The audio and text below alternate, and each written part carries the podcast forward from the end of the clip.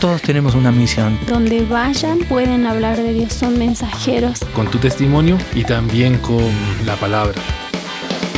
Corrientes Misioneras. La misión de Dios para hoy. Testificar de Cristo no es un evento, es un proceso. Es unirse a lo que Dios ya está haciendo en la vida de las personas. El doctor Roy Ringenberg cuenta cómo se lo puede hacer en medio de la práctica médica.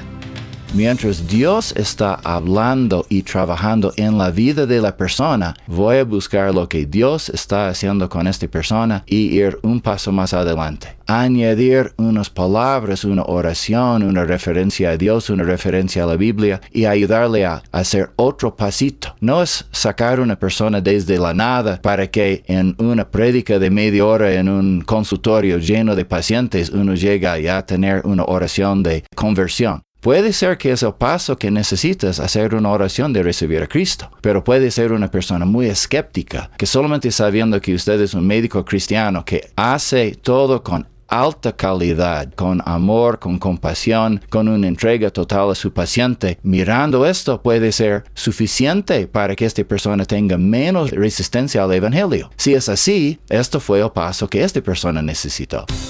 Llevar a una persona a Cristo incluye muchos momentos donde se siembra la palabra. Este proceso puede hacerse cada día y con cada persona que conocemos. Debemos entonces involucrarnos en el proceso de evangelismo a diario, usando nuestros dones y todas las oportunidades dadas por Dios para ayudar a un no creyente a que dé un paso más de fe en Cristo, en el tiempo de Dios y dejando a Él los resultados. Corrientes Misioneras es una producción de Corrientes, un programa de entrenamiento misionero transcultural desde Ecuador para América Latina. Más información en corrientesmisioneras.gmail.com